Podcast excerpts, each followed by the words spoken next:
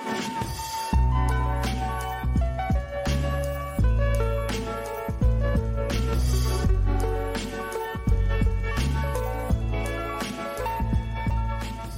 evening. Uh, welcome to another episode of the Jacobin Show. I am Paul Prescod.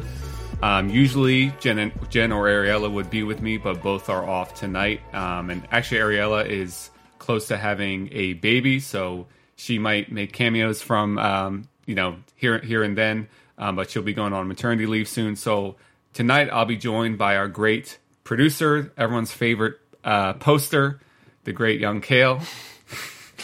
I don't know about everyone's favorite poster, but uh, appreciate the intro. Right. My my favorite poster at least. Thank you. How's it going? Uh pretty good. How are you doing?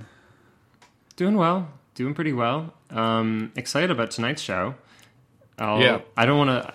I don't want to usurp you right now. If you want to give us the introduction yeah. for what So- we're talking about. We're going to be talking all things public education, which of course is near and dear to my heart. We're going to have um, Megan Erickson, who's a writer and uh, editor at Jacobin, who writes a lot about education. We're going to have two Red for Ed strike leaders, uh, Re- Rebecca Garelli from Arizona and Jay O'Neal from West Virginia, who both played critical roles in the um, Great Red for Ed teacher strike wave in 2018. So I'm really pumped for that. Yeah, and Paul, you're also a public high school teacher. So Yes. maybe maybe even before we get started with them, maybe it makes sense to ask you how how has been you know you've been teaching now for I think like a year and a half now in the pandemic. How how has that been going?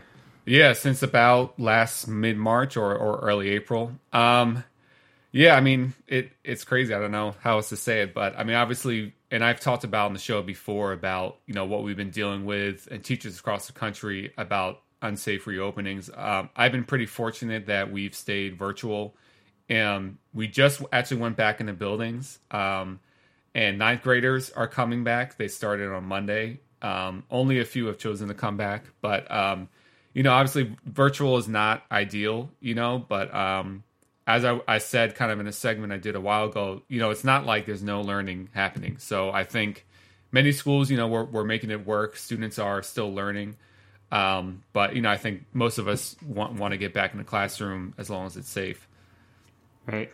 Something that I think the pandemic has exposed in some ways, just because of the the constrictions it's put on society, is is just how um, how little time, how little freedom that we have in so many different ways in our lives. That like when you when you do get when things get a little bit tighter, all of a sudden you know what might have been an inconvenience starts to become a crisis and uh, because so much of what is, is so much of how people get by today um, it's uh, it falls on them to to make ends meet there's no there's very little sense of um, you know society looking out for people uh, Right. this has been of course the you know the rollback of the welfare state but i think it's kind of interesting that in some ways teachers have actually been able to somewhat successfully here and there uh, fight back against um, uh, calls to reopen for instance Right.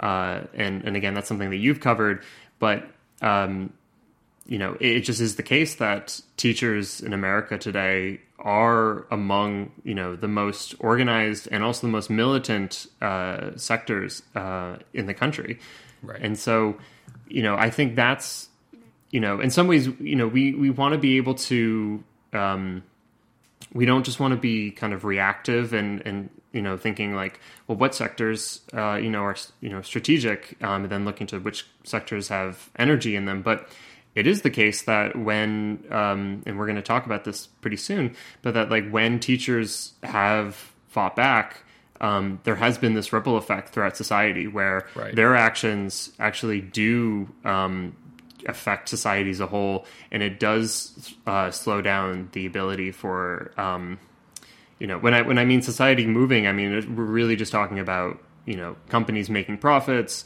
um, of keeping workers showing up to work every single day, uh, and so if teachers are out, then you know ultimately students are out, and therefore parents are potentially out of work, and, and it has this effect where now, um, and this is how Jane McAlevey puts it, that it, it has a way of pulling in the entire community. Um, Right. and so it's I think it'll be interesting to see both like how far that can go and then and then limitations of you know um, because ultimately we're trying to figure out how do we build a massive broad labor movement and uh, and so far obviously teachers are an essential part of that and we have to kind of figure out how one sector plays off of another sector. Right. And yeah i think it's amazing when you see how the union teachers unions that have been very successful um, you know in the last few years or decade like the chicago teachers union the um, los angeles teachers union that have built up these great infrastructures. These are the unions that went into action went into action during the the COVID crisis, and you know UTLA's reopening agreement was among the strongest in the country. And there's no, you know, that's not a fluke. That's because they had already built up this organizing infrastructure that they just translated over um, during COVID. And you know, and I, I think it, it's re- everyone keeps talking about how COVID has revealed so much, and it's revealed what I think people already knew, but how crucial public schools are just as like a function of childcare, um, and obviously for learning, but just literally the fact that this is an institution that we look after um, children and youth, and you know, and, and, this is crucial for working people, but also other things like educational inequality. And you know, I I talked about how it's been so annoying that people for years have always been okay with public school funding getting gutted. All all of a sudden are so worried about the achievement gap and and falling behind but it really has forced the issues in new ways. Like, you know, we've been talking about in Philadelphia the conditions of our school buildings for a long time, but this has now put it front and center when we look at how our buildings couldn't open because of ventilation issues, and we talked about the fans and all that. Um, so it, it, really is kind of just putting these issues uh, uh, front and center. Right. I mean, and that's the in some ways obviously you know for most workers the the boss is their focus is we need to make a profit and uh, in your safety, the, the, the conditions of the workplace, those are mostly secondary concerns uh, from the standpoint of the boss.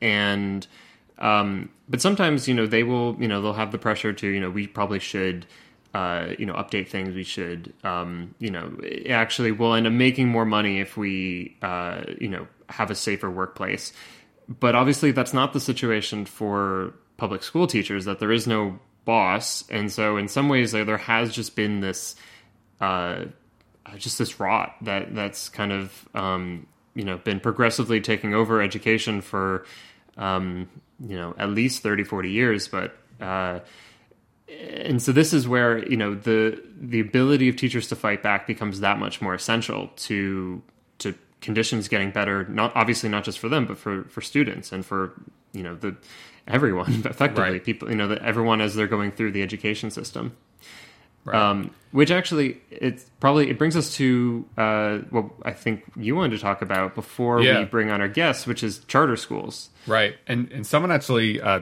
viewer flagged this for me on Twitter. So Twitter does have some use. Kale, come on, don't be so against online.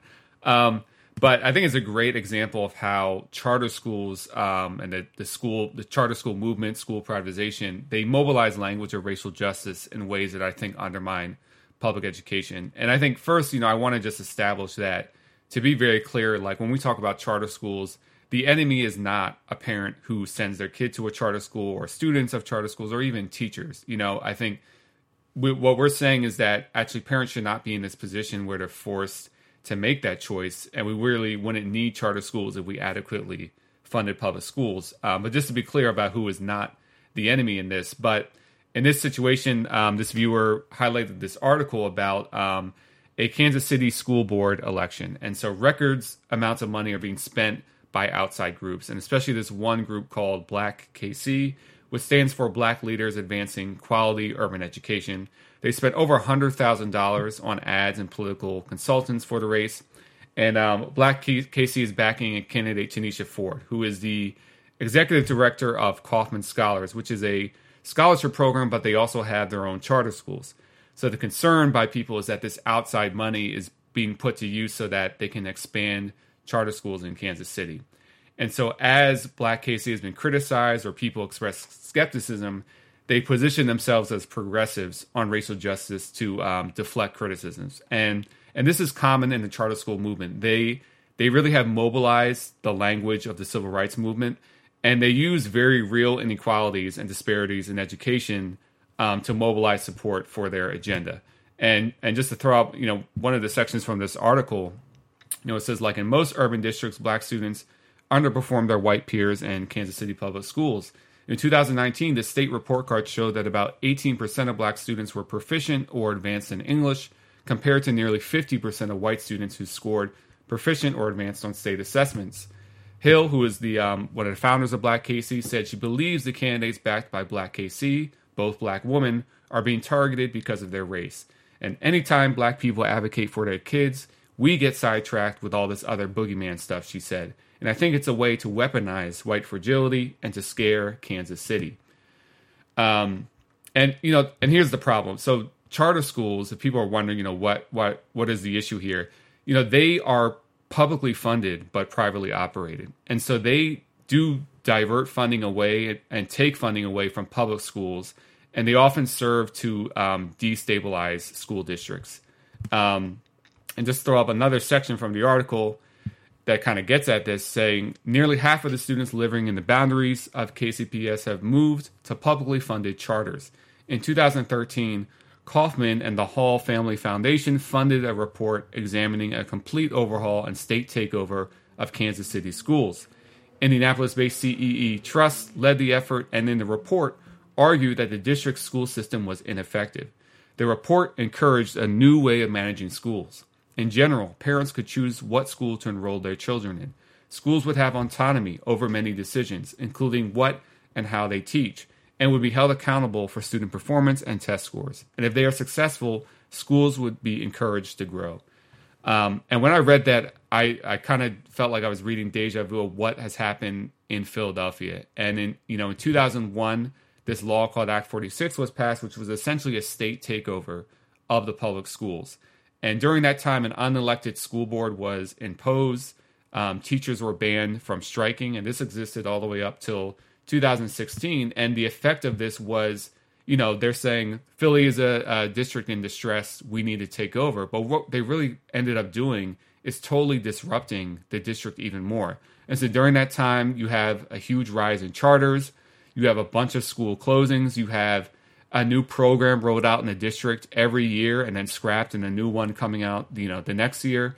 Um, and this is what people in kansas city who are against this charter group are saying is that you know what we need is stability. And they're saying we've been making improvements and um, you know rearranging everything and providing for the growth of charters is not going to help the situation.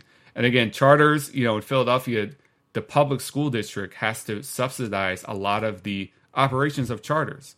But every time a student leaves public schools for charters, public school dollars are getting taken away. And again, if we, there are real issues here, you know, there are inequalities, but it comes back to supporting public schools. And the more public schools are undermined, the more these disparities are going to um, play out.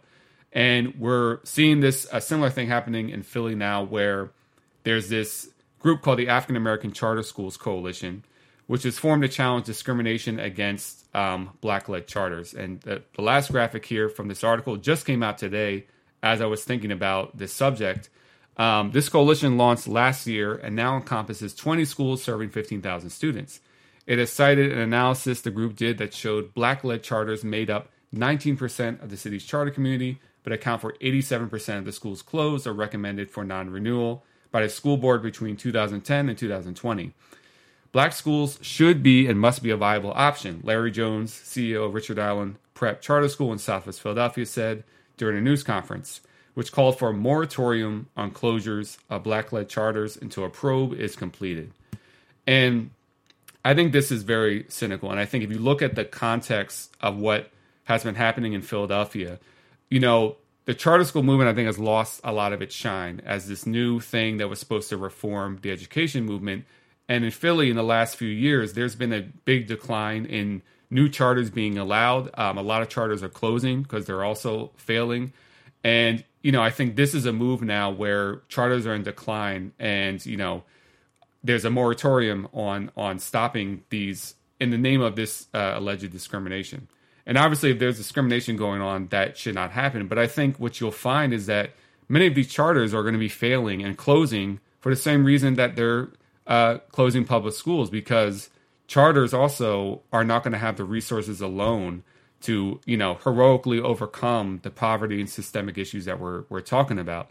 Um, so if you want to, you know, you can frame that as discrimination or not. But I think you know, on the one hand, public schools are expected through this rhetoric of you know failing, they're supposed to close if they fail, and then charters, we shouldn't be surprised if some of the same dynamics are happening. But I think it's a great example of how you know charters are mobilizing on a real problem. Again, there are deep educational inequalities, especially um, you know that are disproportionately black students, but they're mobilizing sentiment for the wrong solution.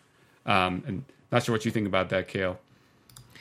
Right. I mean, it's in some ways it's the politics has changed so dramatically in the last five or six years, and you know, I like many of my friends and comrades would probably put an oversized uh, degree of causality with Bernie and with the Bernie Sanders campaign that I think people you know and not just Bernie of course because like the teacher strikes that I think more and more people are like they understand that what really is at stake in, in these fights is what are we prioritizing? Are we prioritizing um, human needs and and human advancement of like actually helping people? Uh, you know, on the one hand, there's just kind of the the raw reality of like people need to have the skills in order to you know be you know be able to be competitive in this world because you know that's unfortunately what it is that we you know we leave school to enter the job markets um, but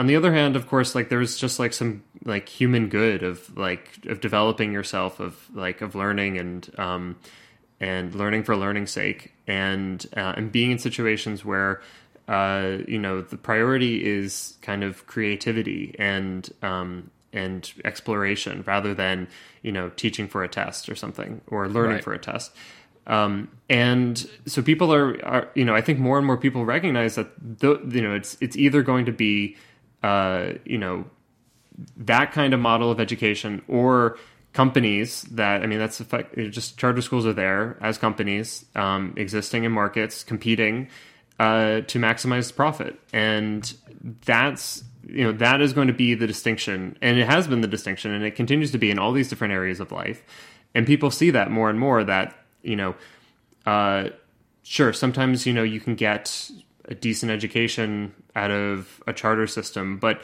the priority for that company is to maximize a profit, it's to be competitive. And so that's what they're going to prioritize above and beyond, uh, you know, a child's education. And of course, you know, just, you know, for better or worse, you know, the, the fact is, is that, um, or rather, you know, there's obviously a lot of good that's come out of the last you know year year and a half of um, people becoming more and more uh, conscious of of race and of racism, um, and of course companies who again they their main priority is making a profit are totally fine to to take that and spin it in, right. in whatever way that they can so that they can um, you know push back against the charges that they you know they only exist to make a profit. Right. But yeah uh, yeah, and I think just again misdiagnosing problems. You know, the article I didn't highlight this, but the article also mentioned the decline in black teachers, and this is something you you are seeing uh, in public school districts across the country. But when you look at the reasons, a lot of times you'll find the reason is that the schools that are being closed for lack of funding are disproportionately in black communities with uh, more veteran black teachers. The new um, standards and the new kind of merit pay system that they're trying to institute based on test scores are disproportionately hurting these veteran teachers, more likely to be black, that have not, you know, been they they were not entering the school district with that framework in mind. Um, and you know, and I think the more we see, we're getting the highlights of or the lowlights of how underfunded our school districts are. You know, when I talk to people who are not not necessarily ideologically pro or anti charter, but when I say like, look, why aren't we not supporting our existing public schools? Like we have schools with 40 kids in a classroom and literally falling apart. Why are we spending money on charters when we have these existing institutions we can improve? And I think that resonates with a lot of people. And you know, more and more people are just seeing the reality that charters are not actually solving the issue. And I actually substitute taught a lot of the charters mentioned in that article. You know, I saw many of the same things that you would see in a public school. And when I didn't, it was because some of those actually had a lot smaller class sizes, which again begs mm-hmm. the question why are we not just doing that in our existing public institutions? Right. And and of course the the other irony of this whole thing is that as, you know, charter schools are going to, you know, they are and will increasingly use, you know, racial justice language, um, those efforts will end up resulting in greater and greater inequities that right. uh, it's it's going to exacerbate both racial and class inequities. Right. Um, exactly.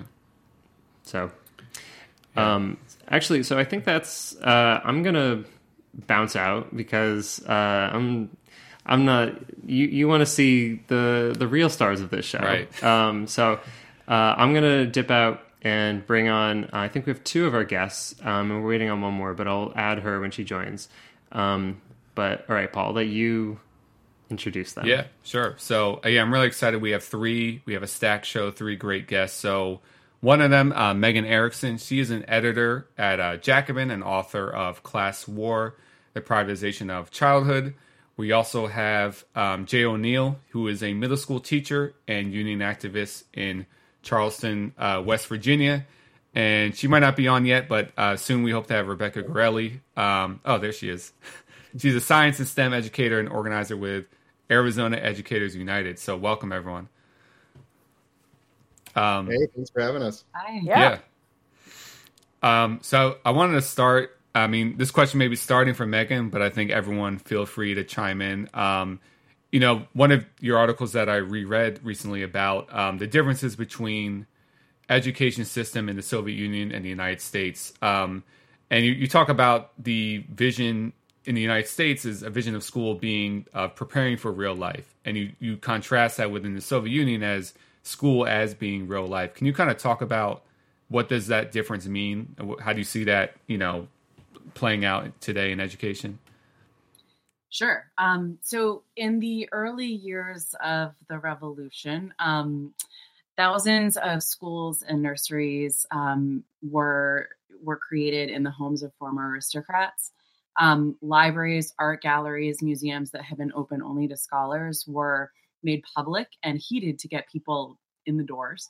Um, so it was a system that, for all of its failings from through um, financial, through lack of having money, um, it was about accessibility and um, creating democratic citizens and people who really buy into um, this project, um, this political project that that Bolsheviks were engaged in.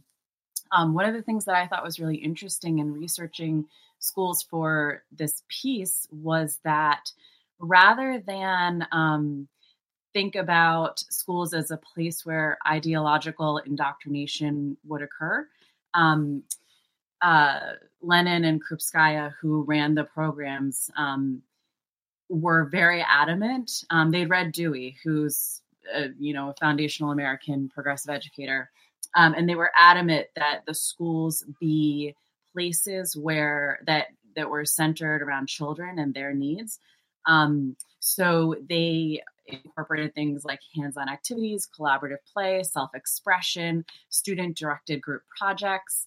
Um, an American educator at the time who was um, writing a book about uh, schools and, and learning around the whole entire world, uh, visited the, Sto- the Soviet Union.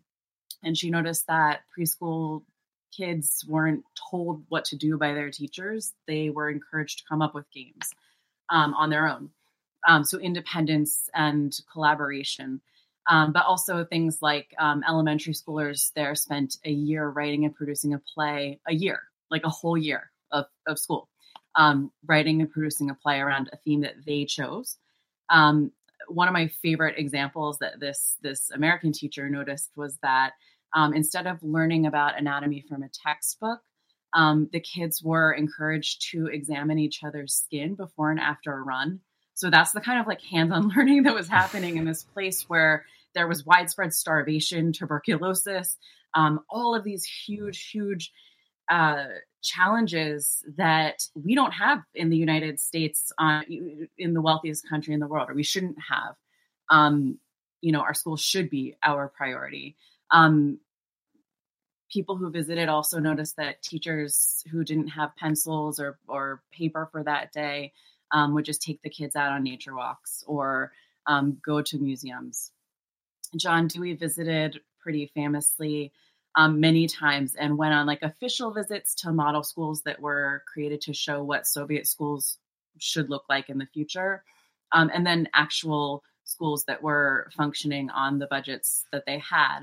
Um, and he noticed that inside and out, um, children's work was taken seriously and always intended to culminate in authentic per- participation in life, in in the democracy democracy that they wanted, um, or the world that they wanted.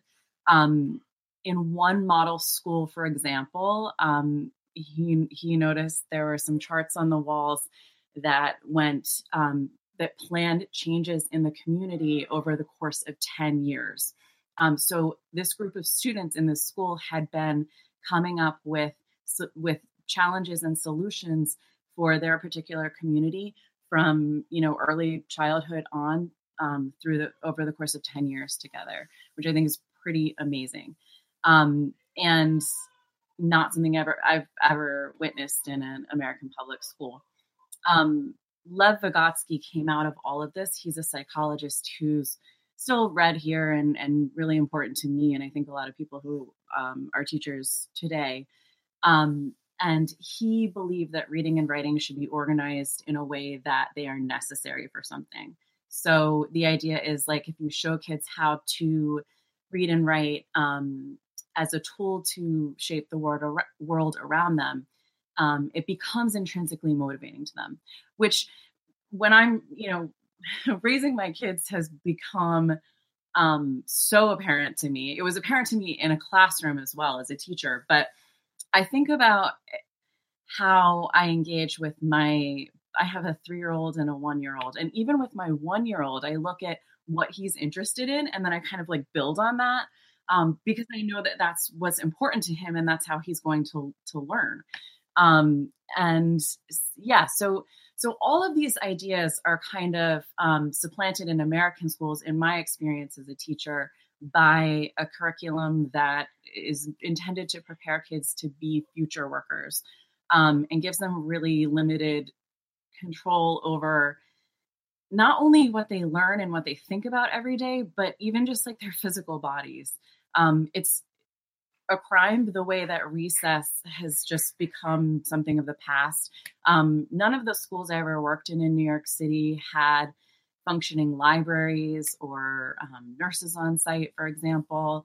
Um, so it, kids were pretty much confined to their desks doing paperwork. And I think the reason why why I was um, encouraged as a teacher and, and all of the teachers around me were encouraged to kind of get kids writing on paper? Well, I think there's a lot of reasons, but um, one is that it can be documented. So, like anyone can come, any supervisor, manager can come into the classroom and evaluate you as a teacher and evaluate the students by what is there on the paper.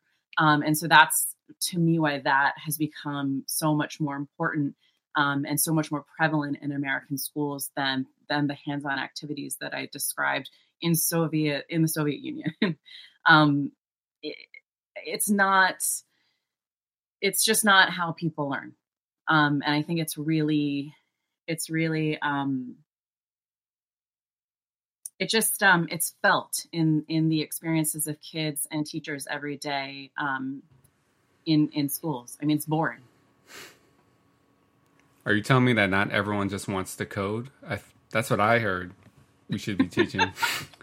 well, yeah, I mean, there's the whole the whole thing of uh, uh, Silicon Valley people sending their kids then to Waldorf schools where they're not even allowed to look at a computer until they're in high school. Right.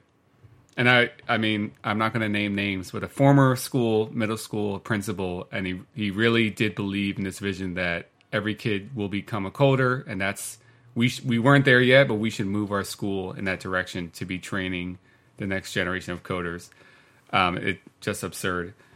Um, but to kind of circle back, what I was talking before you all came on um, about the charter school movement, um, and I'm curious what you all think about this. One thing I've kind of been thinking lately is, you you know, I think during the Obama years, one strength of the charter school movement was it was seemingly bipartisan, and um, you know, I'm sure y'all know that the the main opponents of the Los Angeles Teachers Union, Chicago Teachers Union, were Democrats. You had Arne Duncan in the Obama administration, and I think the situation has kind of changed during the Trump years, where you know Betsy DeVos has become such an enemy and representative of the Trump administration and, and an enemy not just of the far left, but even like resistance liberals. Like DeVos is one of the Trump henchwomen that we all hate. Do you think this has affected the school privatization movement to the point where it's no longer as broad, maybe, uh, as it used to be, or in terms of appealing in that bipartisan way? Is it more easily villainized now because of that? I'll let any of you take that.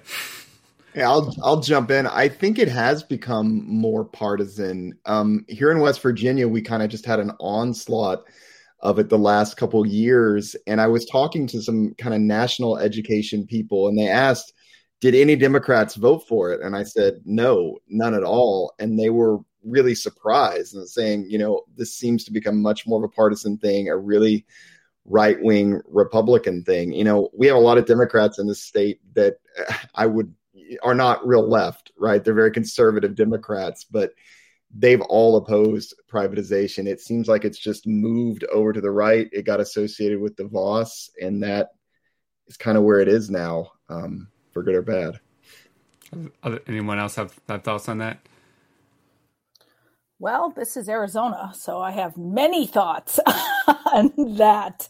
Uh, but particularly here, you know, it's 100% what Jay said. It's totally partisan. The choice movement is what our governor uh, claims, right? Arizona's number one for choice. And what that looks like, though, is we're also number one for fraud and for siphoning money. Um, and we are the testing ground for all the new ideas. Like right now, we have micro schools. So if you haven't seen micro schools yet, uh, my own kids district here in uh, Mesa, Arizona, um, tried to get a contract for over $400,000 to take money from the public school district, put it into micro schools, which are basically you get a teacher with a really small pot of kids, right? The whole pot idea.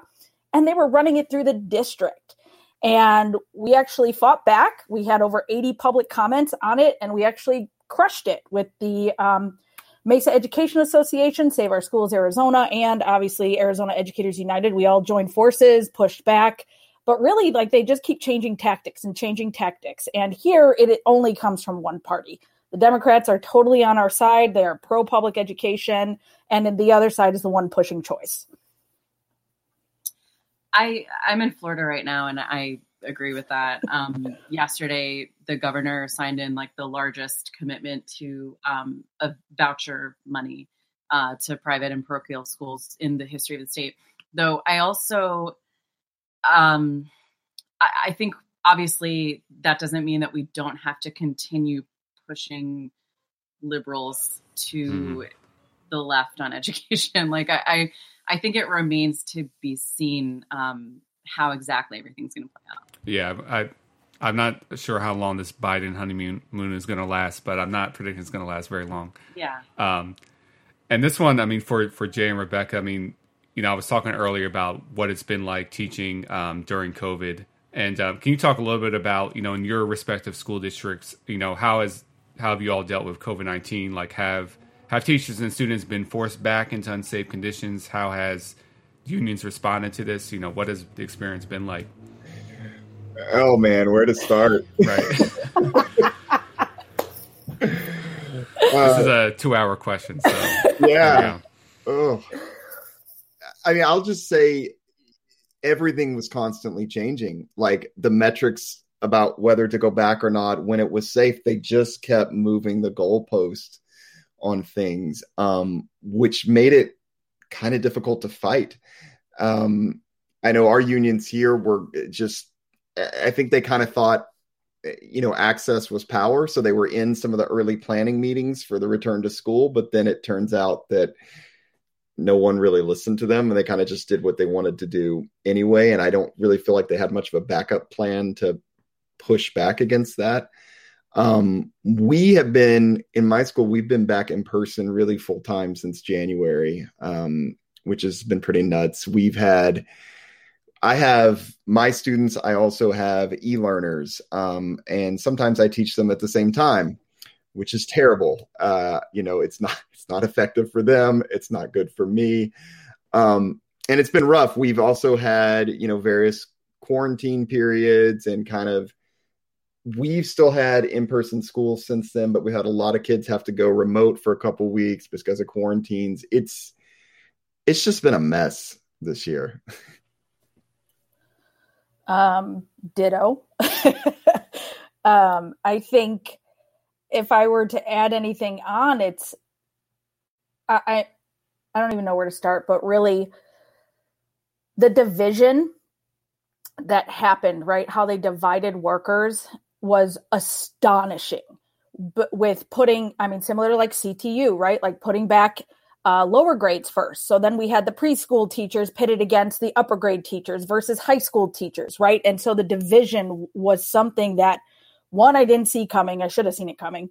And two it really made organizing the most difficult thing on the planet because there are some folks who were like well i'm safe and I, am just I'm not going to worry about my fellow worker, which was really disheartening and demoralizing, hands down. As an organizer, some of the most demoralizing stuff we've been through um, with Arizona Educators United, but the division and then not having solidarity with each other was really, really hard. It was hard, and I think um, we we kind of played from an organizing perspective. We had to put out fires. This entire year was about up fire down, fire, put out fire. And that was it. There was no, and we kept pushing back, and there were some good actors and then bad actors. So we'd put all our forces into the bad actors, right? And we would try to have as much solidarity as we could down in, you know, different districts. And at one point it just and then they changed the goalpost again and then again and then again like jay said so i just you couldn't get a grasp on like where people were at and then fatigue with the mass and people not listening to science, and then parent groups coming up saying, we need our kids back. I mean, it was just insane. I mean, it's just insane. I just, I never want to go through that again. yeah, and I, I hear you on the putting out fires part. I mean, that's been one of the most frustrating things for me. I can't tell you how many times in the union we've geared up for this something we thought was going to be this big fight, and then they wound up not bringing us back when they said they would. You know, but it's just like constantly going from crisis to crisis. Um, and Meg, I don't know. What about from the as the from the perspective of a parent um, in in Florida? What has this whole process been like? Well, I I actually taught um, in the spring and then went on maternity leave, and it was a mess. Then I am not surprised to hear that it's still a mess. Um, I think so. Florida Florida has um, actually opened the schools, and things have been kind of running mostly as normal here. Um, my kids are one and three, so it, it's really not. We're not public school age yet. Um, I can't. I, re- I, can't really speak to to much about that knowledgeably. Um, I do think one of the things that I've been thinking a lot about is how a lot we're we're really lucky in terms of you know that whole idea of teachers working conditions being you know the same as students learning conditions and that that's something that we can advocate around for everybody for for workers and for students.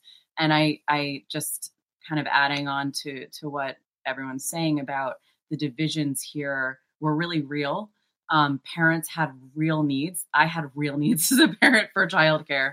Um, and that also has to do with the utter lack of childcare in this country which is pretty uh, unique um, or compared to other um, countries around the world.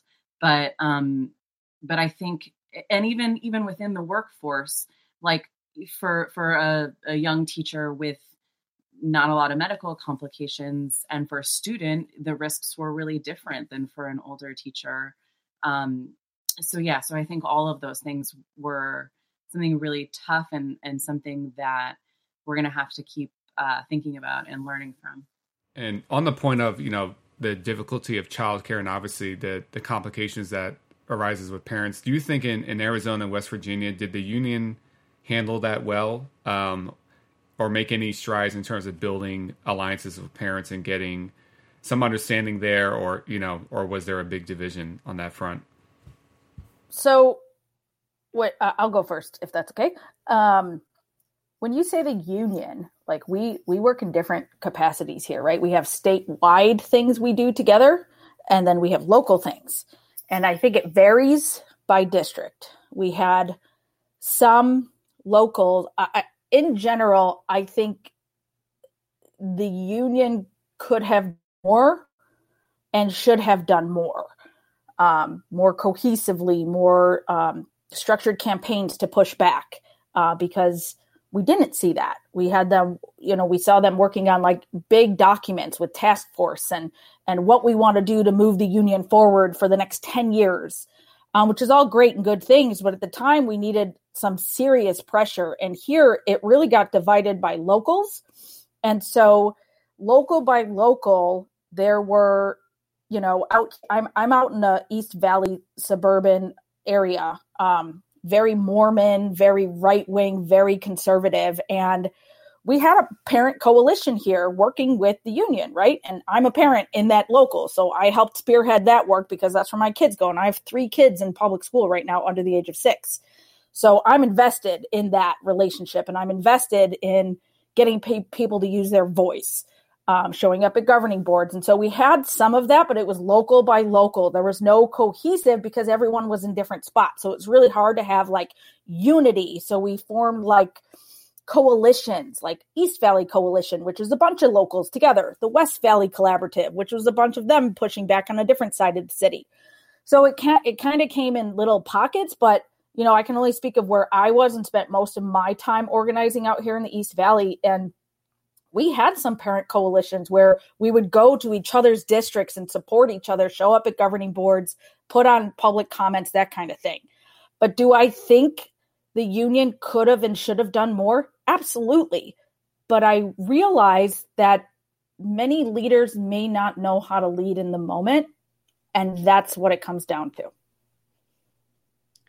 Yeah, it was it was similar here. We had some locals that were doing a better job than others. Um, statewide, I do think our unions could have stepped up more and done more. Um, our caucus had really pushed some alliances with parents and even had a really good return to school plan, but I mean, you guys know you're doing union work with caucuses. It doesn't always get embraced by leadership, um, put it that way. I, and one other thing I, I, wanted to mention that was big here, and I have a feeling, especially in Arizona and Florida, probably was too, just the political divide in the fall made this really rough. Like August and September, when school is starting, I mean, you've got people who don't really even think the virus is real or it's not a big deal or something like that. And that, was a real challenge early on. It actually got better as the school year went on because people saw the real problems with it and they knew people that were getting COVID.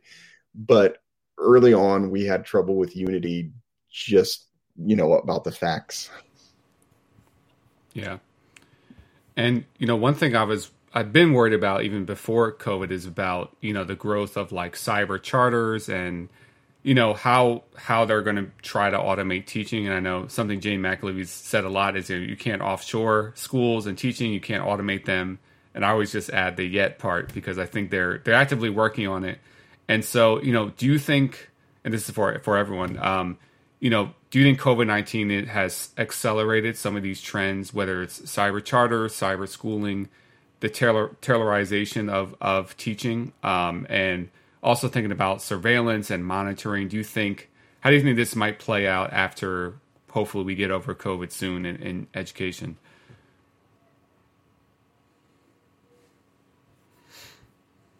Don't make me be a teacher and calling someone. I mean, I hated Google Classroom before all of this, and I really hate it now. Um, I had colleagues that would literally just like open the laptop for the day, plug all the kids into Google Classroom. They're typing away, they're working on something. The classroom is like completely silent every single day. And that was considered good teaching in that particular school. There's no behavioral issues. That's because nobody's even talking to each other. like the kids are silent, they're working on a laptop. All the teacher is there for is monitoring that they're not like on porn sites or something. Um, and that troubles me deeply um, obviously, um, as a teacher. but I think um, I think this is this this whole this issue that you bring up. It's really really important, and I think it's something that people are going to have to be fighting for a long time going forward.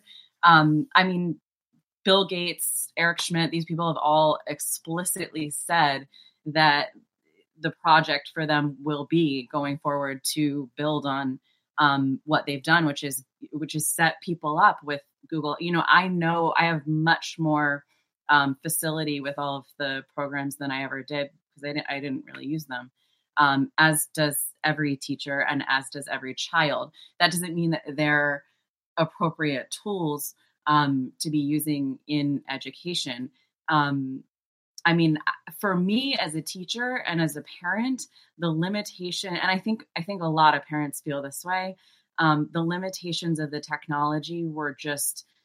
I, I mean, I'd been talking about it theoretically and in the context of of society and like the motivations of these corporations and student privacy, but to really feel I can't connect with my kids, they can't connect with each other. Those conversations that they have in the hallway that are super important for childhood development aren't happening. And i'm looking at their faces and like week one everybody's like we're going to support you. You know we're, you, there's that feeling of like we're together in this. It's a crisis. We're going to overcome it.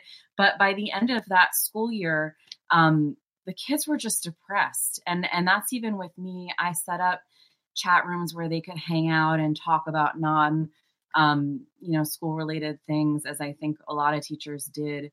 Um, but it's just that lack of face to face connection. Um, it sounds so cliche, but to think about like like more specifically, for example, like as a as a teacher, I rely on um, being able to to talk quietly to a student about an a challenge that they're having with the material. There was no way to look at any kid's paper and figure it out. Um, to just kind of look over their shoulder and have a soft conversation, not in front of everybody in, in the whole room. And I was teaching fifth graders who that would just humiliate them um, to, to kind of have that conversation um, as a whole class. And it's, it's just, it, you know, completely inefficient. Um, so I think, so all, all of what I'm saying is I think that there are more laptops in hands and more, um, more of the uh, practical challenges of having people have access to devices and um, have knowledge of them that's been solved and i think will will be the platform that gates and and um, all of the tech gurus kind of try to build on. But i think equally there will be a huge backlash among parents teachers and students um, for whom this experience was really painful. Um, and who were robbed of so much social love all year. Which is which is a big part of what school is about not just reading and writing. Rebecca or jay any thoughts on that? I mean yeah a couple things. I mean one that i found really interesting was at least here the same people that were pushing us to go back in person and they were saying virtual school is not working. It's not working.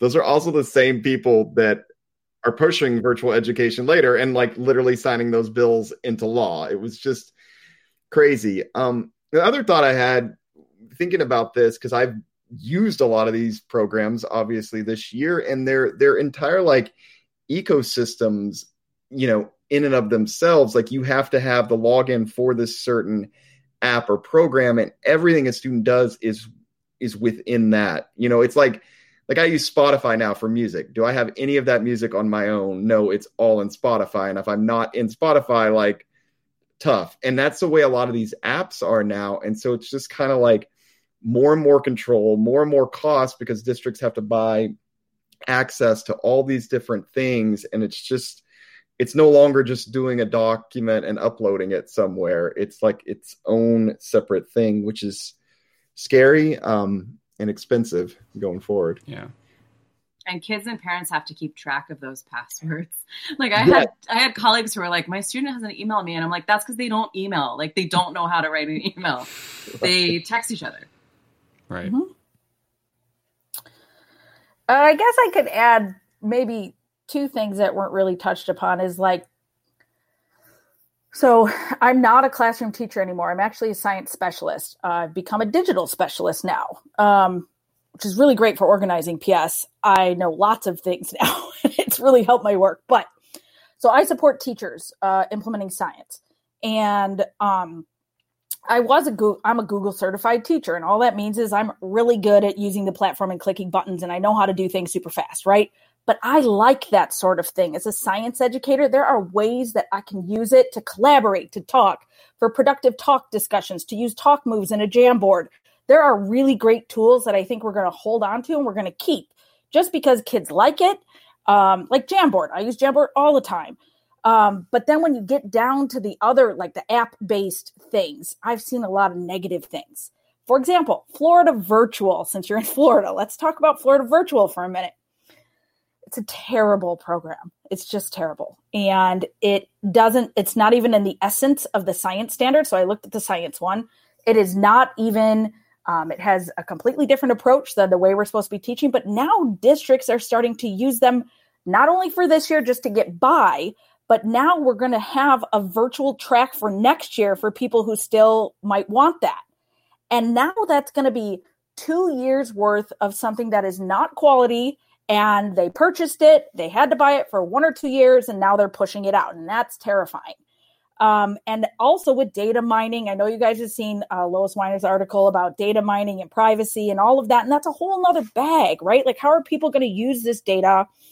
And what are they going to do with it? And I think what it comes back to for me is like who's pushing which narrative, right? Like I always try to pay attention to the narratives, like the learning loss narrative, which we've been trying to push back very much so and switch to asset based thinking, relying on student strengths and cultures and values as strengths rather than this idea that standards are not these social constructs that we have created with our best intentions for kids to learn something in a, in a, a, finite amount of time, which we know that's not how people learn. And so I, I always watch the narratives and think of, man, we got to push back because this learning loss narrative is the one driving the ed tech tools and the ed tech programs and the and the apps, and that's what we need to watch. Who is really behind the learning loss narrative? Because that's that's that's going to cause some issues. But I think there are some good things about what we've learned about this year and how to collaborate online and using different tools that kids can use on an iPad or a you know a computer, a desktop. But I do think like the love of learning and being in that space with one another and the connections we make is something that will never be automated. And the narrative that goes with that is what the right has been pushing. Oh, kids need to be back in school for mental health. Well, give us counselors, give us funding, give us this oh, they need it for okay, lower class size. I'm with you. Let's use this narrative and let's let's build on it. So I think there's opportunity here also. And thinking of all of us across the nation and how we build back against narratives and use them to really get to what we need, I think we there's there's opportunity there. That's all I'm saying. Yeah, the the mental health narrative. I mean, drove me crazy because I mean we have high schools Smaller. where it's like a, a a counselor's ratio is like 400 to 1 you know in terms of the students. And sorry megan i might have frozen, 1900 to 1 where i was teaching in west phoenix. 1900 to 1 we shared one counselor for two campuses primary and then where i taught in the middle school i taught in the fourth through eighth. So for our whole entire campus one. It's unbelievable. So, yes so it I, is. Megan did i cut you off yeah, I think I think I my uh, connection might have dropped.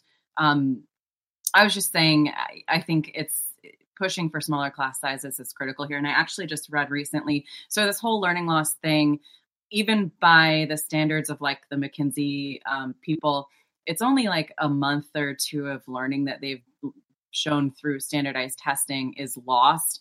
Um, whereas there are studies showing that several months are gained um, through smaller classes. And that's not even the metric that I would use to assess a quality education.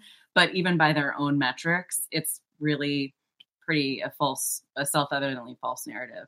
Um, I also think I felt that there should be more things like having classes outside to, to expand recess time and um, yeah, I, I really think that that there's I, I education, but in a way that is um, that is child centered and, and teacher centered and, mm-hmm. and affirms the values that we want to see in education as opposed to Eric Schmidt taking everything over and telling us what how to do it. Right.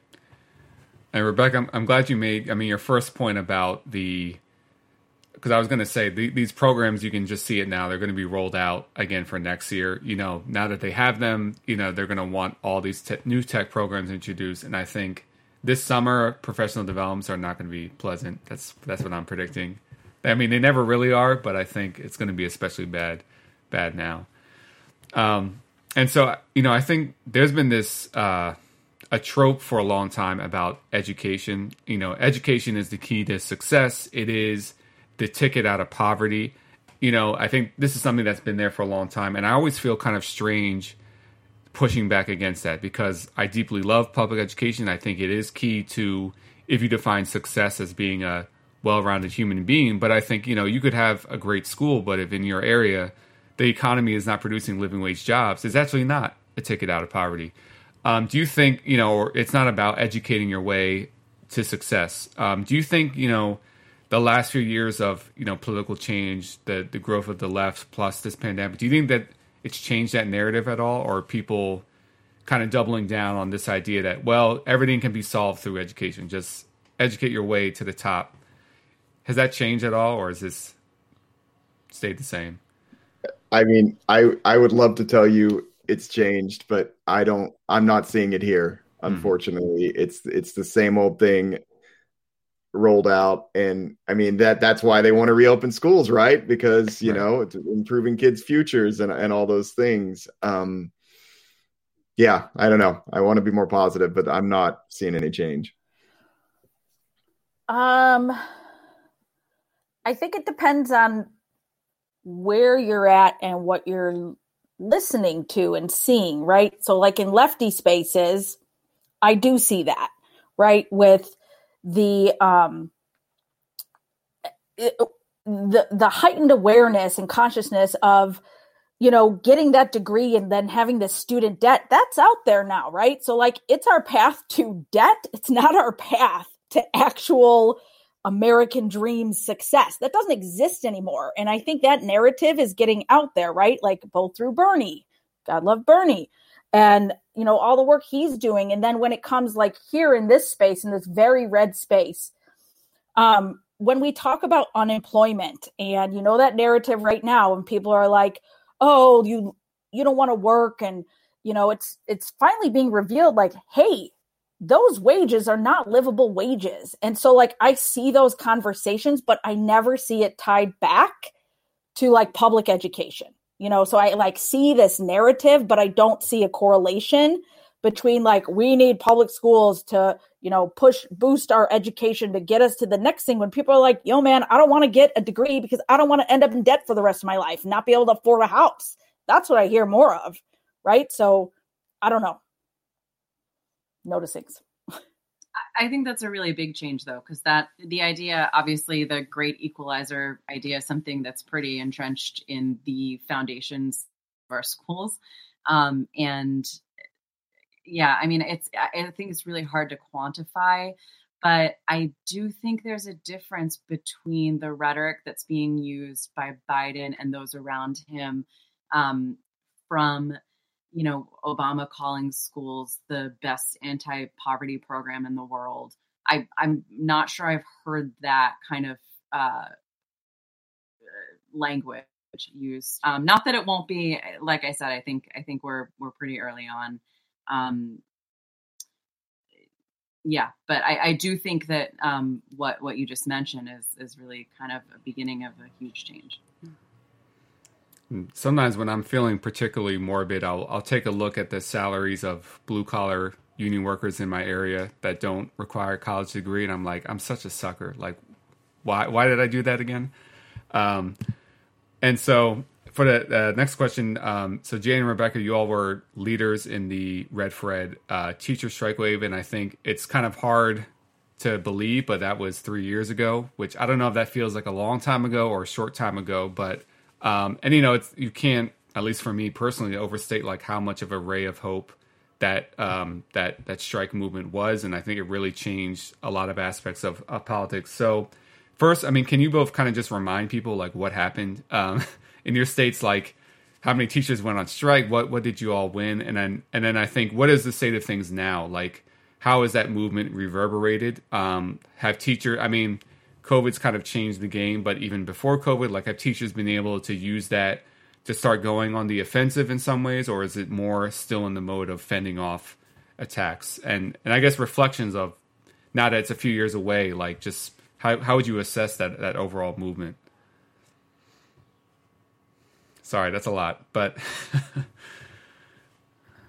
well, since I copied Jay, he should go first. Oh, um, sheesh.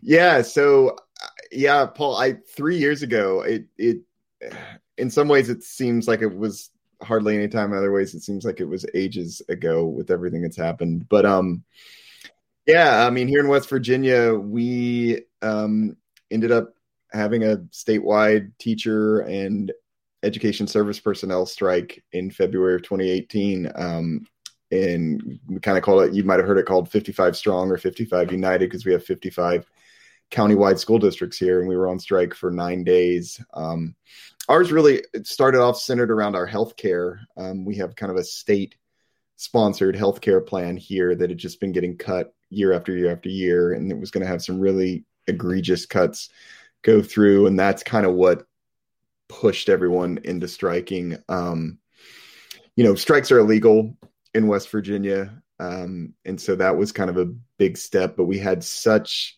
good unity um, from both teachers and service workers at schools and across the state that it, it you know illegality didn't really matter um, because we had such power with everybody standing together um, so we were on strike for nine days and about halfway well halfway through that on the fourth day was when we were told to go back a couple days later and a deal had been struck and the rank and file kind of said wait what you didn't you didn't ask me um, I, no, that's not the deal. And so we ended up staying for out for nine days total.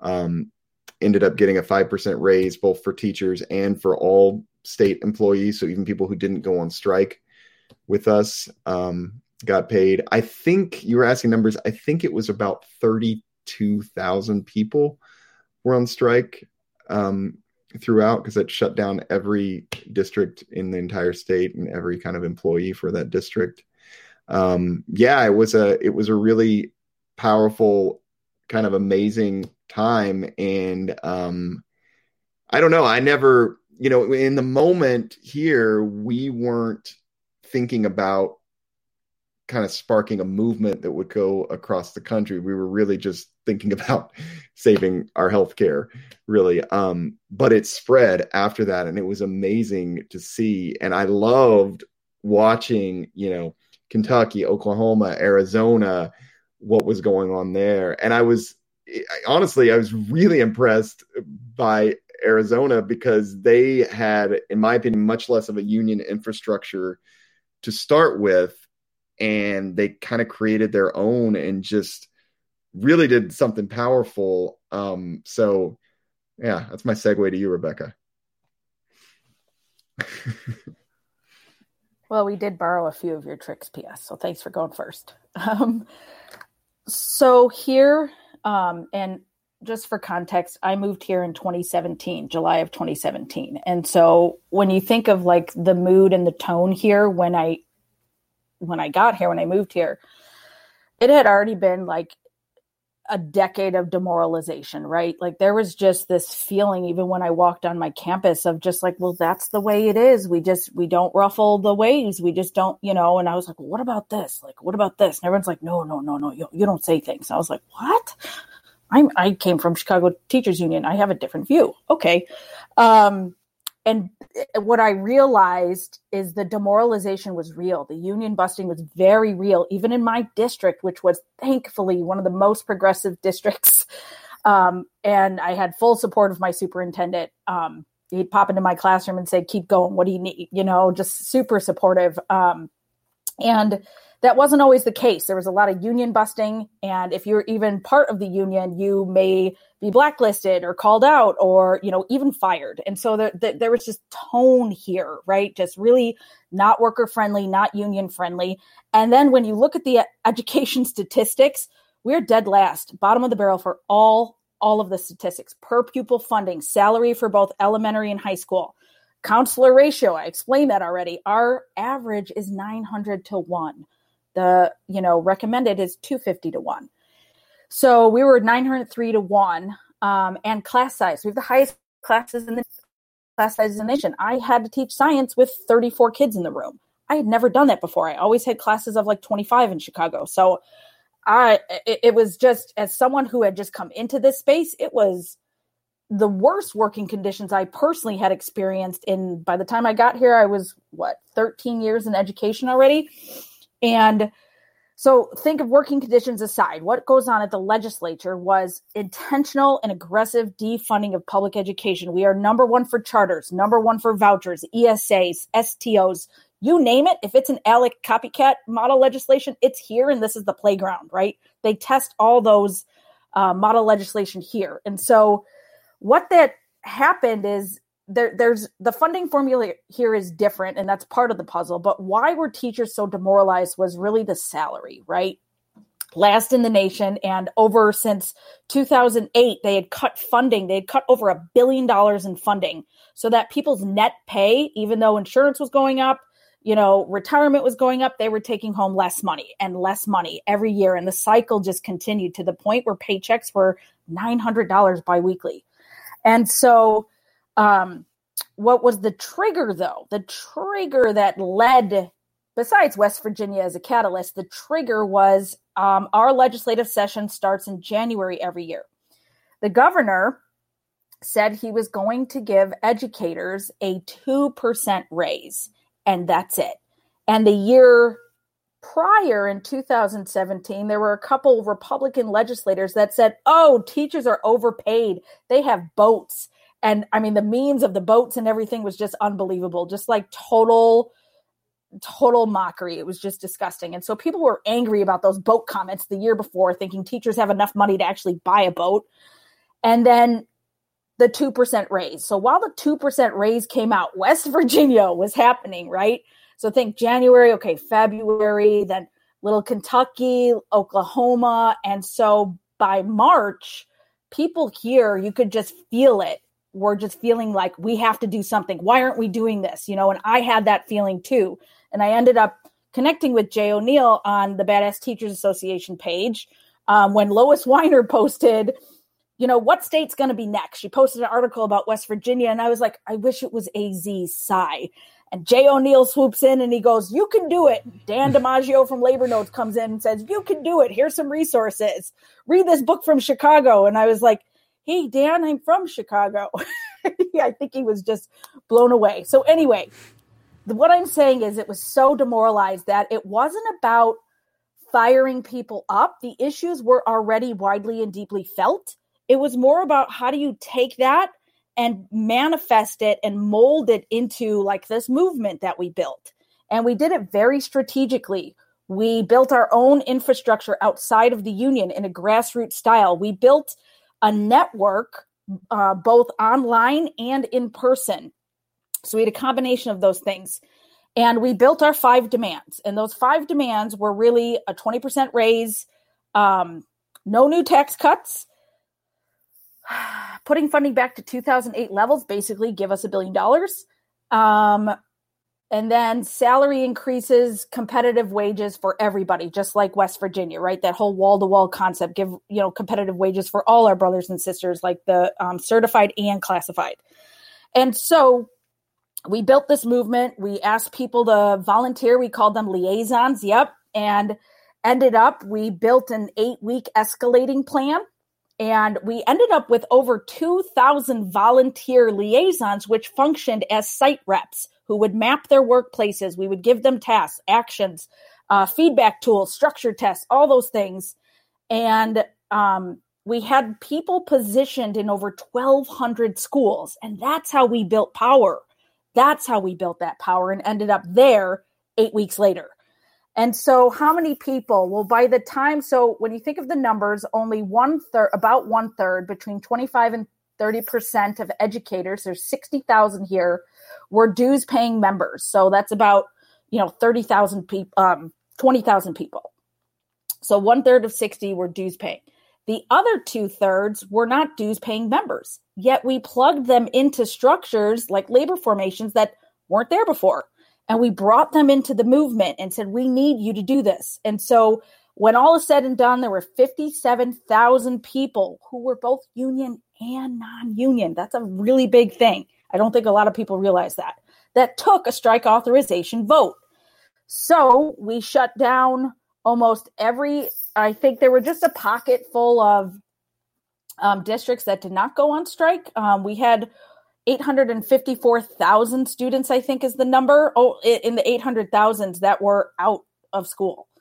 Um, and so it was a, a very massive, um, you know, massive labor action. And our wins, we ended up getting a 20% raise over three years. It was called the 20 by 20 uh, 2020 plan, but it came with strings attached, of course, where it only went to teachers of record, so homeroom teachers. So if I'm a music teacher, PE, I don't have a homeroom.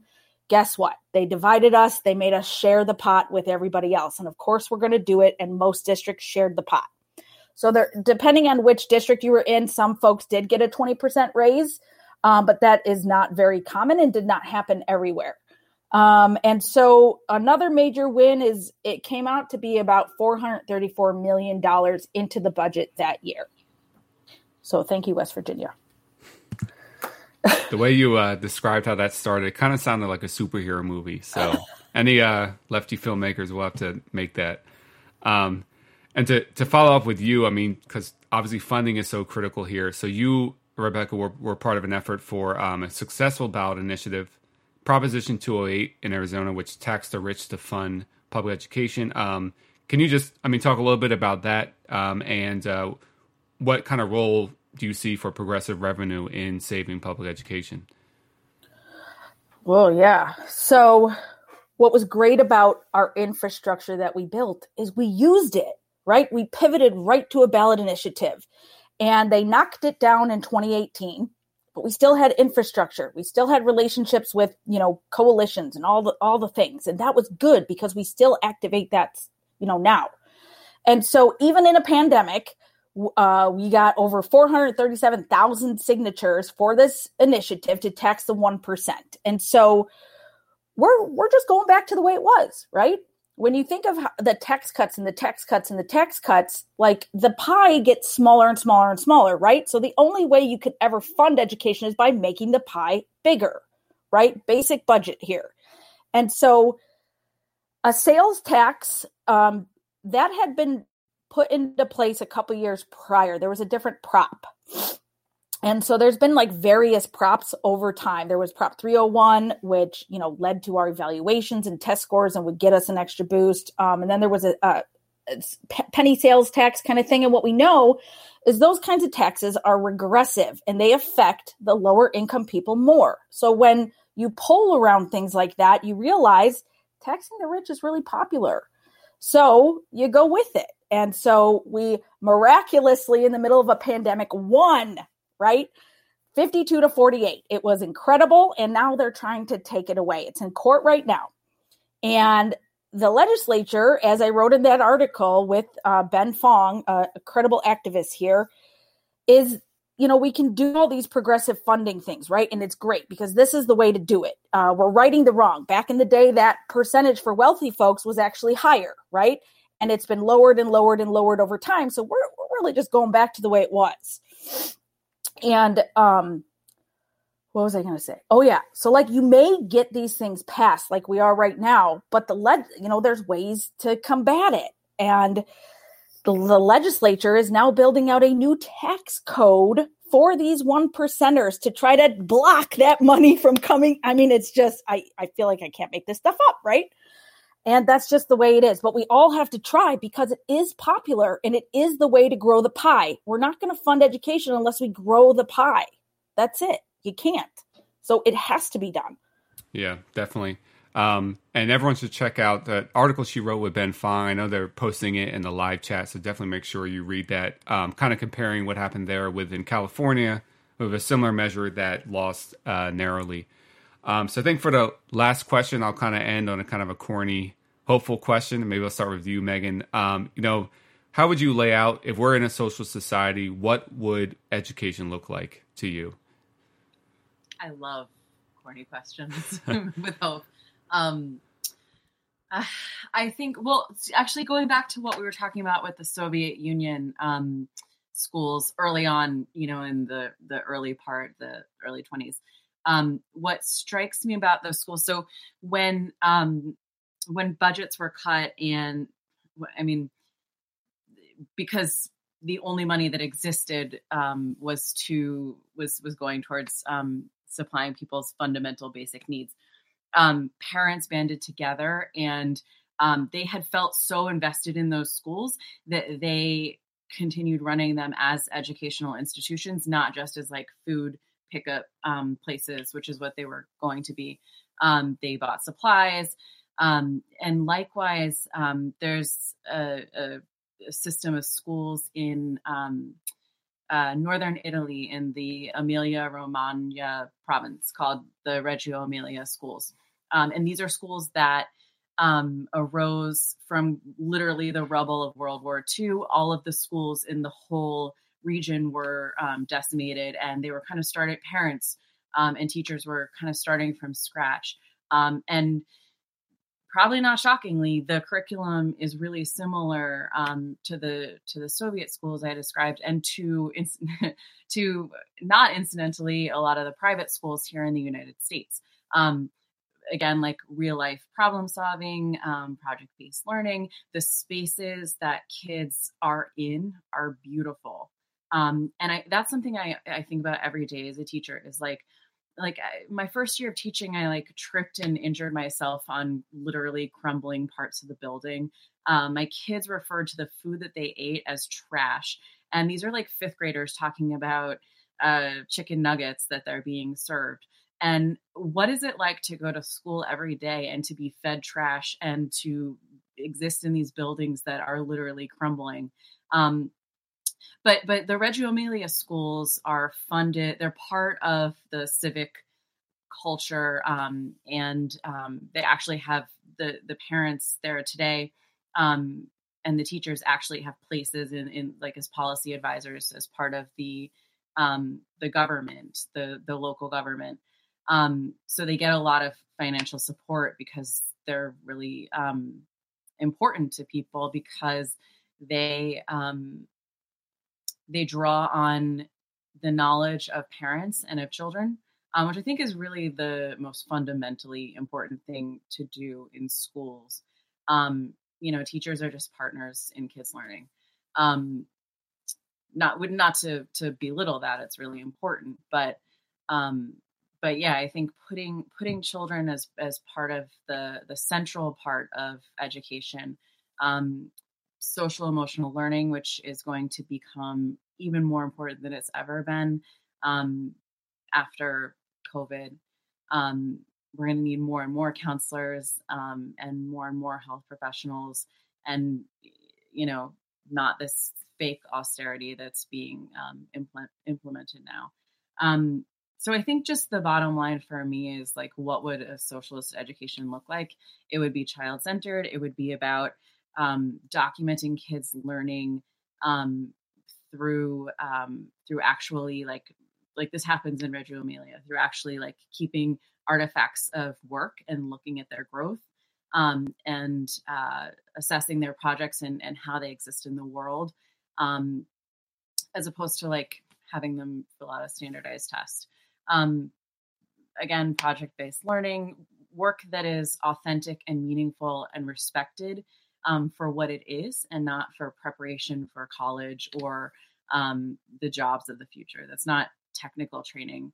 Um, what I think is really profound about the Soviet schools that I mentioned earlier is that we're talking about a society that was like rapidly industrializing, but they insisted that schools were places um, where children learn together in collaboration and, and pursue work that is meaningful to them and not prepare for for uh, the factory floor. Um, and I think that that values both the kids' perspective and their worlds and the workers having control over their own um, technical training, which then goes on in the workplace and not in schools. Um, yeah.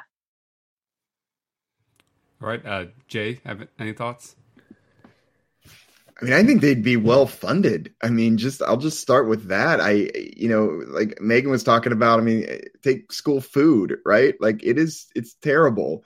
Um, you know, and crumbling buildings. I mean, I'm having to put two box fans in my windows every morning. I put them in, you know, just to have better ventilation because of COVID. Like, I think in a real socialist society and in a place that really valued education, none of this would be an issue. You wouldn't have 900 to 1, you know, counselor to student ratios. You'd have a counselor for every grade level. You know, you'd have, I don't have a full time nurse in my school. This year during COVID, do not have a full time nurse. I mean, all of that stuff would be huge. And I think we could really start to implement different kinds of learning in the classroom if we had the resources we need. You know, I, I, think sometimes about I teach middle school, so I deal with discipline a lot, and I think sometimes about discipline issues that how things could be taken care of so differently if we had more resources to help rather than just you know sending a kid to the principal's office or whatever. If we had more intervention more social workers more people to really look after all aspects of their lives i think so much more learning could go on within the school building. Um, but right now, you know, we're making do with so little. Um, so I guess if I could sum it up, just yeah, my vision, just I'm just going to start at the basics, just more funding. Let's let's actually, if we believe that schools are the great equalizers, like you know Obama and everybody likes to talk about, then let's put money towards that and let's actually support it. Yeah, every year I, do, I, I have an assignment where students list five demands for education and the strategy for getting them, and school lunch is always at the top, always, always at the top. Um, uh, so Rebecca, I think you, you'll get the last words. Um, you know, Megan, I, I sit here and I connect with everything you say because my own children go to Montessori, and I am a constructivist educator.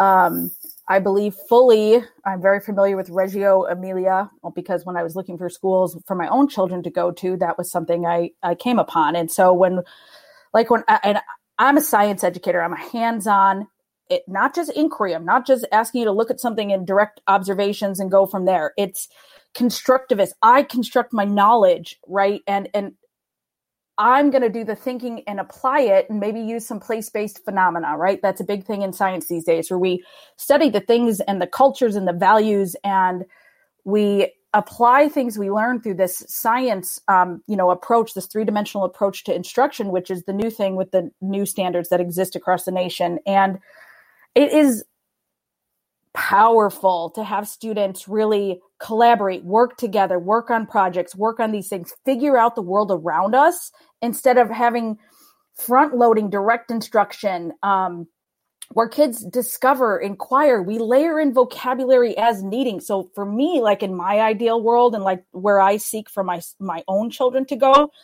is a, an approach to education that is that way where they are you know um, able to choose what they want to you know study and look at work with others then teach others and it's really just more of a community based culture where we think about place based phenomena and how what we view in our cultures and values has a place in our minds and how we think about science.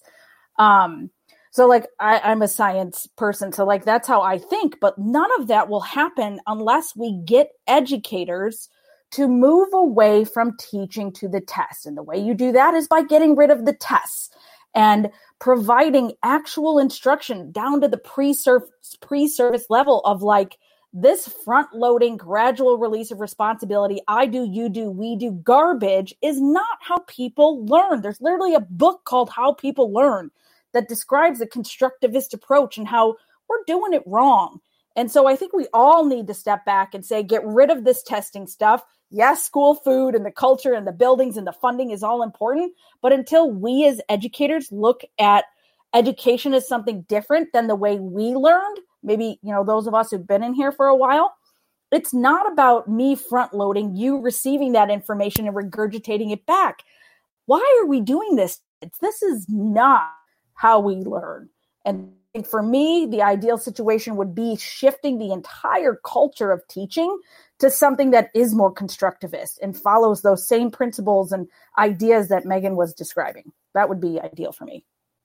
Can I just say one more thing? Is there time? Yeah, definitely. Oh, okay. So, um, my first year of teaching, I had all of these values, but I totally taught to the test because I was afraid and I had no other experience of how to do anything else. And there were no um, people, no mentors to look to. So I agree. The word culture that you use, the whole culture of teaching needs to change. But also, um, I think, you know, if you've been looking at those uh, Reggio Emilia programs, that whole idea was transferred over to the United States, but they cost like thirty thousand dollars here.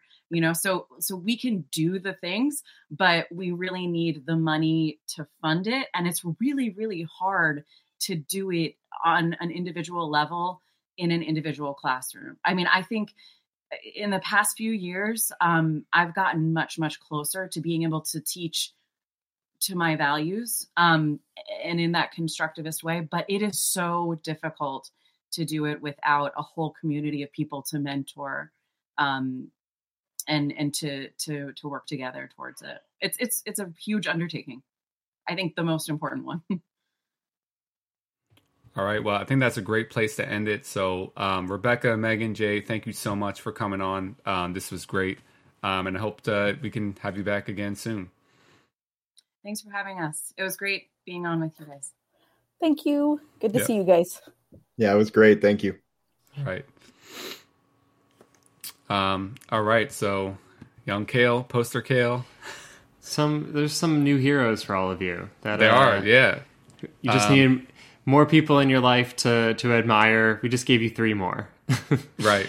Um, no, they they're all fantastic, incredible yeah. people, um, and uh, have you know done a a wonderful service both in organizing and in writing and uh, helping us you know try to be in a better world than when we are right now. So, um, thank you to to them as educators and organizers and writers. Um, and it, but, it was just great also to um, to relive the Red for Ed days. You know, if you get depressed, just think about that. Because um, oh, yeah, I mean, it's easy to forget just like how big of a deal that was and how electrifying, especially as a teacher when it was happening, how electrifying it was. Um, and you know they did win a lot. You know they didn't win everything, mm-hmm. but it you know it was a, it was a huge deal. Yeah, I mean absolutely. I mean it's really. I mean this is this is what the what we keep coming back to when we try to like understand what does it mean for workers to have power. Like it was the most illustrative example of that in, in recent history of of these workers across the state uh, in in a number of states banding together and and successfully getting uh, the you know the parents and uh, the students involved in those efforts. Um, and so again, I think it's something that it provides us a great model. Mm-hmm. Um, but as far as learning from labor history and, right. and labor struggle, uh, we got one more thing for you before we sign off, which is hashtag labor Paul. So uh, Paul Prescod, our wonderful host, uh, he answers questions that you have about labor history, labor organizing, uh, labor practices, you know, what's going on in your workplace. You don't really understand it fully. Well, Paul has an answer for you. So, Paul is going to answer one of those questions tonight, actually. But um, if you want uh, your question to be answered on all things labor and work related, please write something either in the live chat or in the comment section or on Twitter or mail it to us. I don't know how you're going to get it to us, but in some way, just make sure you have hashtag Labor Paul. I do support the post office, so I'm fine with yeah. mailing it. Yeah.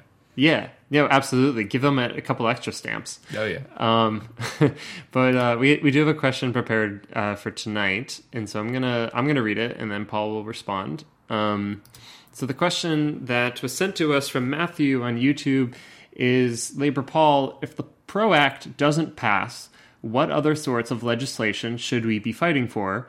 Should we focus on state level versions of the PRO Act? So, you know, when it, when it comes to laws that make it easier to organize, I'm actually not aware of many state level proposals. And I think, I mean, it's plausible that you could take different aspects of the PRO Act because there's so much in there and they could be broken off separately and fought for at the state level. But, you know, there's also legislation that I think may not deal with new organizing specifically, but are things that would benefit unions and working people generally. And I think it's a little complicated because different unions often have different legislative priorities that are specific to their unions. So, for example, many you know nurses unions, their priority legislation is safe patient to nurse ratios. Um, you know, you have unions like United Food and Commercial Workers in Pennsylvania. They represent um, state liquor store workers, so their priority is keeping them from being privatized. Um, but one thing I think we need to be watching out for are state level right to work bills for private sector unions.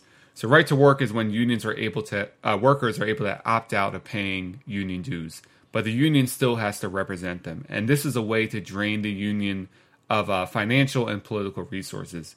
And so the public sector is already right to work at the federal level. That was already done um, by the Supreme Court. So they're looking at the private sector um, next. And so, you know, the right wing is very strong in many states at the state level. And we shouldn't forget that, you know, the Democratic Party under Obama, that was a big failing that they had throughout the Obama years. They lost many state houses, state legislatures. Um, and so they're aggressively pushing these bills, um, which are sometimes deceptively called paycheck, paycheck protection bills. They're very good at naming these bills things that sound good. And so, actually, in Montana in March, um, a broad coalition of unions organized to defeat a private sector right to work bill. And actually, this month, unions in Florida defeated a similar bill that targeted their public sector. But I think these bills are coming to every state, and they can be defeated, and they need to be. And I think, you know, leftists, whether through groups like DSA or, or other organizations, can be a part of that coalition, even if you're not in a union, to help defeat those bills. And I think there's also legislation that's geared towards um, non-union workers. Um, so a few few years ago in Philadelphia, a bill called the Fair Workweek Bill was passed that requires um, retail retail employers to provide their workers with predictable schedules because most many retail workers, you know, they don't know their schedule from day to day. Um, there's also just cause legislation, and a lot of times that's one on the municipal level. I think it could also be one on the state level that makes it harder for employers to fire people just for any reason. And again, this more applies to non-union workers because in, if you're unionized workers, there's usually a due process system set up to prevent that. Um, so I think what legislation you focus on may depend on what unions in your area are working on or what is a big issue in your area. But I think, you know, even if the PRO Act does not pass this time around, we need to keep that front and center at the federal level. We need to keep, we should see this as a similar way as, as we're fighting for Medicare for all. We know we're not going to pass it this year, but we need to keep that front and center and keep on pressuring uh, lawmakers on it. And I think we should think about it this way like campaigning for the PRO Act could set up an interesting primary challenge for a left candidate. Because one thing we've seen with a lot of these new left candidates, and I'm not even saying this to criticize them in any way, is that a lot of them have come without much support of organized labor. And just think about if you are pressuring a Congress uh, person in a certain area and are not budging on a PRO Act, you know, this could set up a left candidate who has the backing of labor that has worked seriously on this campaign to do a primary challenge and introduce a new dynamic of a, you know, a real leftist campaigning who has organized labor support from the beginning. Um, but Kay, I don't know if you have thoughts on other other labor law that we should be looking at. Yeah, well, I I mean, so I think with the just to start with the PRO Act, I mean, I, I think it's an incredible first step um, as far as the left kind of being reoriented towards labor and the labor movement. That, like you're saying, I, I, the point you just made about like it could be, um, you know, kind of raw matter to to push for a left challenge or a left campaign. Uh, I think is exactly right. That um, the PRO Act, like Medicare for All, uh, is like the perfect political priority, the perfect political policy that we can use in our in our efforts to you know draw really clear distinctions between um, you know those who are uh, pro labor and those who are uh, not friends of labor who are actively trying to destroy uh, labor organizing and, and labor unions. Um, so I, I, I, think it's it's it's going to be useful in the in the future, you know, moving forward to um, you know, regardless of what the actual uh, timeline is with its passage to um, for the left to kind of stay focused on something like the PRO Act um, and, and, to see how far that gets us. That I think it, it, this is um, a really useful means of uh, of drawing those battle lines and of kind of bringing people to our side. Um, you know, in, in our fights at the state level, I do want to mention because um, I'm in New York State and we have something called uh, the Taylor Law that was put into law in 1967 kind of uh, at the, the back end of the rise of public sector unions across the country and especially New York. New York State has um, one of the highest rates of unionization, and it's largely due to the public sector here. Uh, but the Taylor Law uh, makes it so that public sector unions are not legally allowed to strike um, effectively. That um, you know, like what's happened in uh, West Virginia and in Arizona and elsewhere. I mean, workers could potentially strike illegally and you know and then there's this you know whether or not they're able to get away with it you know has certain kind of um, it's dependent on, on larger social circumstances. But uh, it's just one more massive barrier that um, basically tells public sector union workers don't even try it. You're not going to win. It's not worth your time and not worth your energy not worth your money to uh, to put yourself out on the line and fight for a better future uh, because you know the law's against you to begin right. with. So. And, hmm. I was going to say, I think, I don't know the nitty gritty of that history, but I wouldn't be surprised if that was in response to, um, there was this really big disruptive transit strike in New York City in 1966. Um, mm. So I, I, wouldn't be surprised if that was kind of to teach, teach them a lesson and prevent something like that from happening again. I that would yes, I think it was it was applied. Okay, well, so um, the first time it was really applied, I believe, um, was in 1980 against the transit workers. Mm-hmm. Um, although uh, it's also connected to um, so again, it was passed in '67, but then there was the uh, Ocean Hill Brownsville strike in '68. Um, I mean, so it's it hasn't stopped workers from striking in the past, um, but it has, of course, been just one more barrier that yeah. um, again it, it's kind of a means of just deterring people from from even considering the possibility of going out on strike i mean this was actually i think a good example of like how to effectively wield this issue um, actually was in 2018 um, when the left's candidate for governor in new york state was cynthia nixon uh, she came out as a Democratic Socialist. She, when she was on the debate stage with Andrew Cuomo, um, they sparred on this question of the repealing the Taylor Law. Um, and Cynthia said very forcefully, like, if I'm governor, we are repealing the Taylor Law. And that's something that someone like Andrew Cuomo, who is such a slimy politician, who you know they'll they'll make all these gestures to being a progressive, um, but you know his hands are tied because uh, you know, the Republican um, controlled state Senate, which he helped kind of create in the first place. Um, you know, he would be so progressive if only for these other things. Um, he can't ever come out in favor of repealing the Taylor Law, right. and so it just it's so important to have these um, very particular political questions that uh, that the left should be running on and should be forceful about and saying this is how we're going to actively change people's lives materially. This is how we're going to change their lives um, in a way that uh, standard corporate politicians can't. Um, so I, I, think I think that's I totally agree with what you're saying. I mean, it really it has to be some combination of pushing for the um, the PRO Act as far as we can, and then finding these fights that are somewhat kind of in the yeah. same spirit of uh, the, right. the PRO Act at the local level. And, you know, and I mean, maybe I'll end with this. Like, what's kind of interesting about labor law historically, and and I don't even know what we do with this information, is that historically it's come about through these like mass waves, and and and generally how organized labor has grown is just these like huge spurts.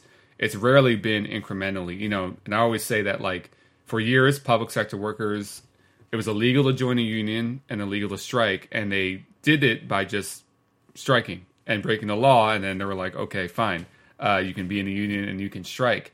And so it just raises an interesting dilemma of, and I'm I'm not saying this to say we should not be lobbying for the PRO Act, but often these breakthroughs in labor law come through these very kind of rare explosive situations. And it, it's kind of hard to to imagine how do you plan for that? How do you still lobby for labor law when that kind of thing is not happening?